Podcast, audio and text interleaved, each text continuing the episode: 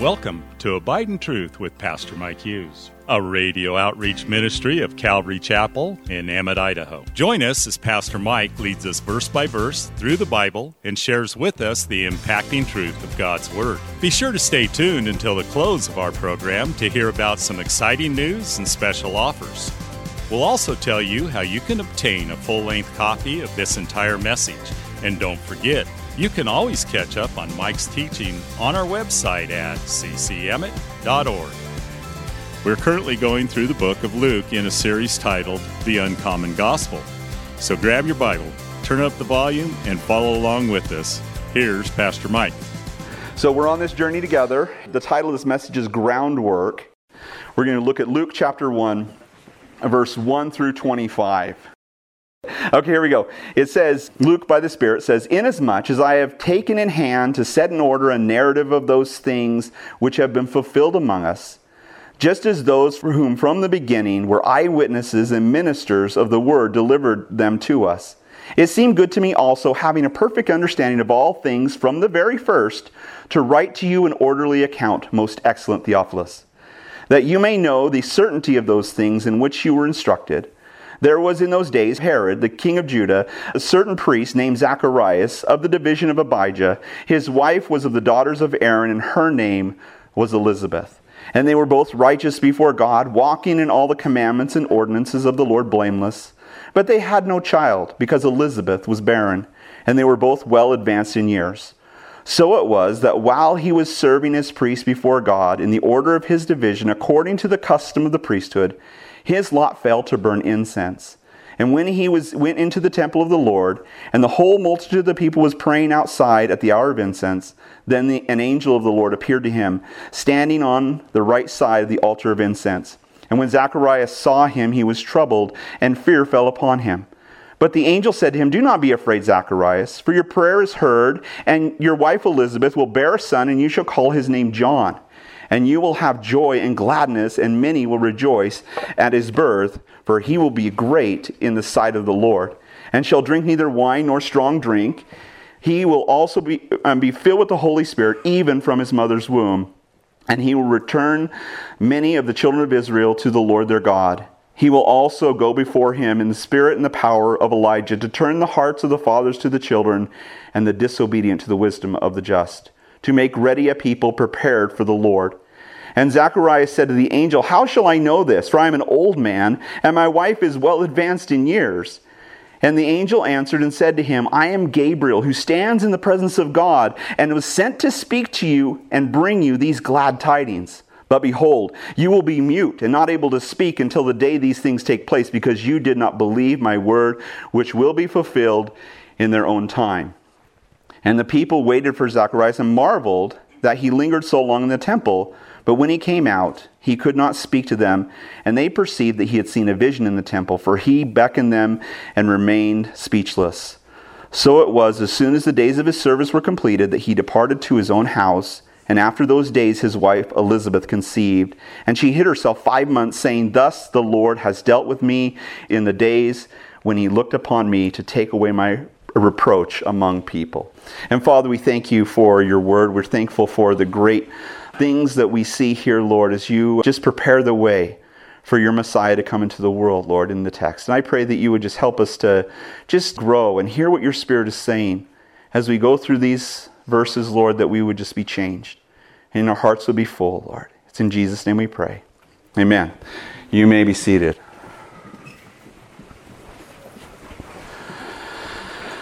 So, last time we looked at kind of a quasi introduction and history of the narrative of the Bible and the narrative of our church and the narrative of, of the Gospel of Luke and the book of Acts. We saw that Luke is actually one of two parts.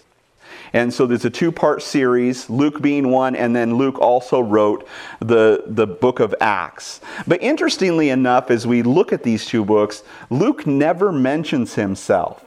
Now, from very early on, it was accredited to Luke, and it makes sense that it belonged, you know, that the book actually was written by Luke, because we know from a couple different sources. One, for instance, that, it, that in Colossians, Paul says that he's a medical doctor. And as you look through the book, in the Greek, when, when Luke talks about a healing or he talks about somebody's eye, he doesn't use the common word for eye or the common word for, you know, a limb. He uses the medical term that they would that a doctor would use. And so whoever wrote the book of Luke was trained medically, it would seem.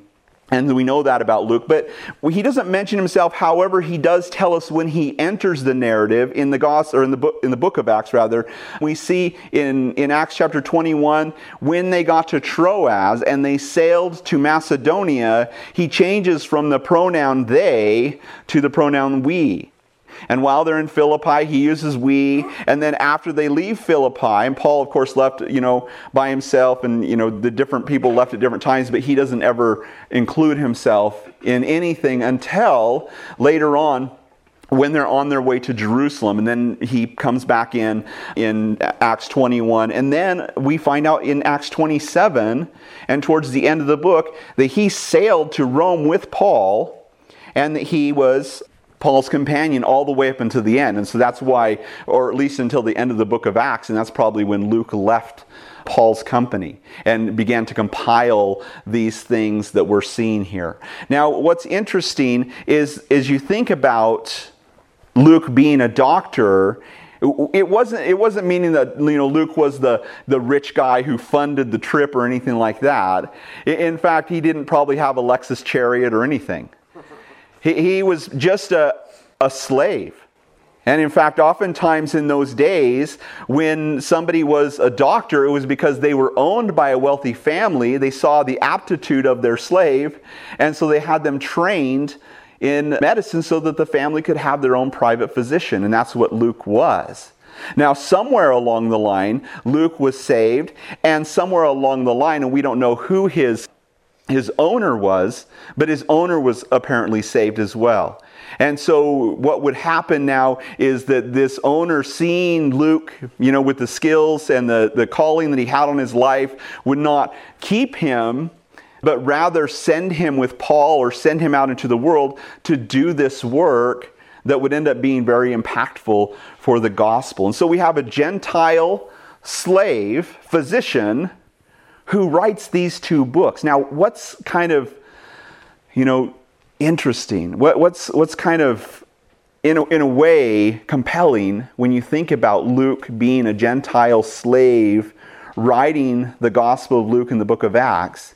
Is that as you look at the, the volume of the New Testament, you know, of course, we usually attribute Paul to having the greater portion or being the greatest writer in the New Testament. However, there is controversy. Because if Paul didn't write the book of Hebrews, that means that Luke wrote most of the New Testament, which is kind of interesting, especially since he's a Gentile.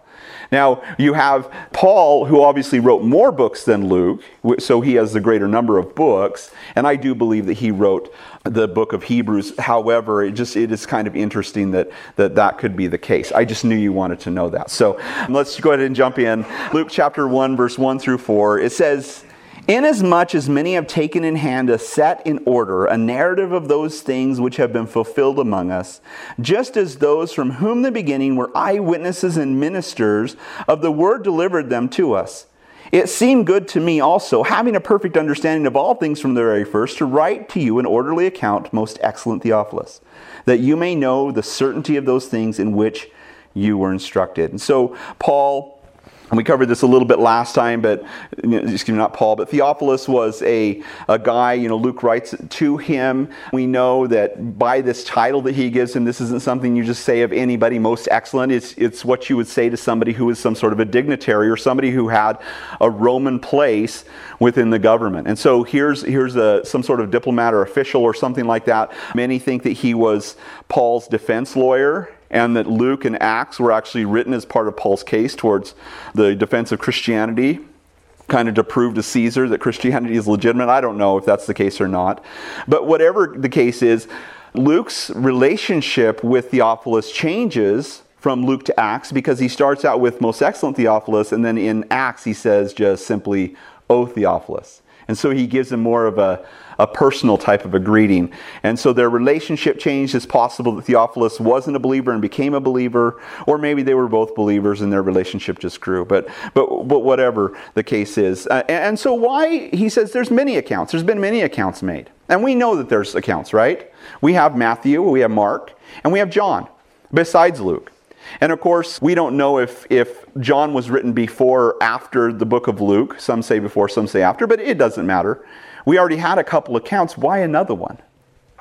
Why would God see fit to have Luke, this historian, not, not somebody who was an eyewitness himself, but a historian, go and compile this information for eyewitnesses so that he could write this book? Now, perhaps, for Paul's defense, but beside that, there's some interesting and compelling things.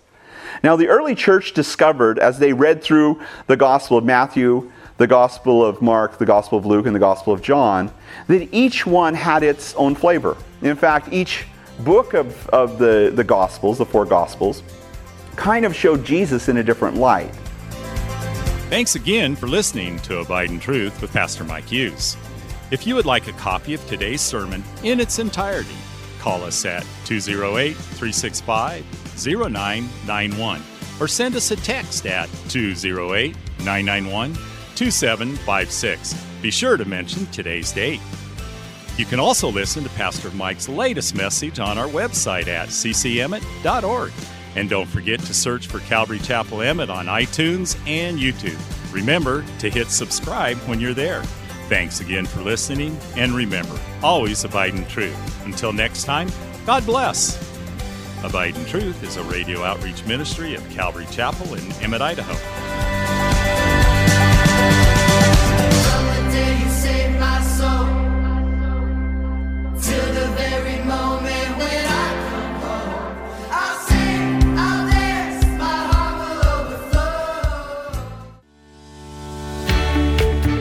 Calvary Chapel of Emmett would like to invite you to watch our services live on Facebook. You can watch us every Sunday morning at 8:30 or 10:30. Just go to our page, Calvary Chapel of Emmett, and scroll down for the live service. It is an interactive experience. While on our page, feel free to watch previous Sundays as well. So join Calvary Chapel Emmett Sunday morning at 8:30 or 10:30 on Facebook. We look forward to seeing you.